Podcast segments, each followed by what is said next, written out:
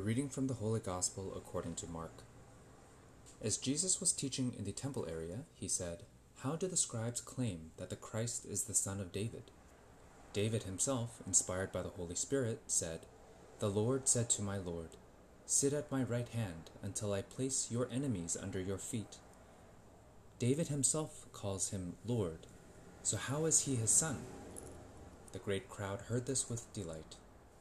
The Gospel of the Lord. How do you pick a new leader? Various political systems have different methods for solving this problem. One of the most prevalent methods throughout human history has probably been royal families and primogeniture. In many cases, this procedure has led to very complex systems that try to measure who is next in line for the throne, not to mention myriad cases of betrayal and murder.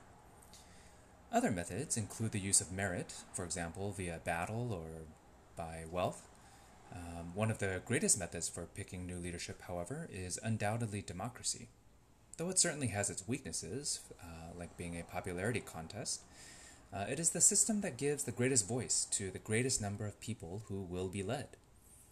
The Israelites were faced with this problem when they returned to the Promised Land from the Babylonian and Assyrian exiles.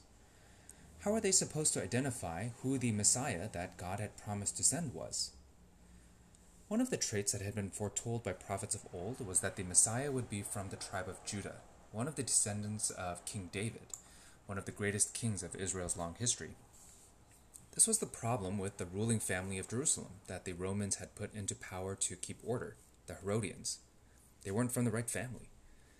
In today's gospel, Jesus teaches the crowd something that David was able to vaguely foresee that God would send someone who was more than simply a human descendant to save Israel. When David recognizes that the Messiah will be someone who existed before him, he is acknowledging in a shadowy way that this Messiah will be God. It is Jesus, the Son of God, who existed before David, and yet deigns to become a human being of this royal line. Is this news that we hear with great delight, like the crowd? Or do we look to the leadership of Jesus with dread? Would we rather be ruled by God or be ruled by the false promises of the world? Like the faithful in today's gospel, let's work to be free of the world's many temptations and long for the coming of the kingdom of God.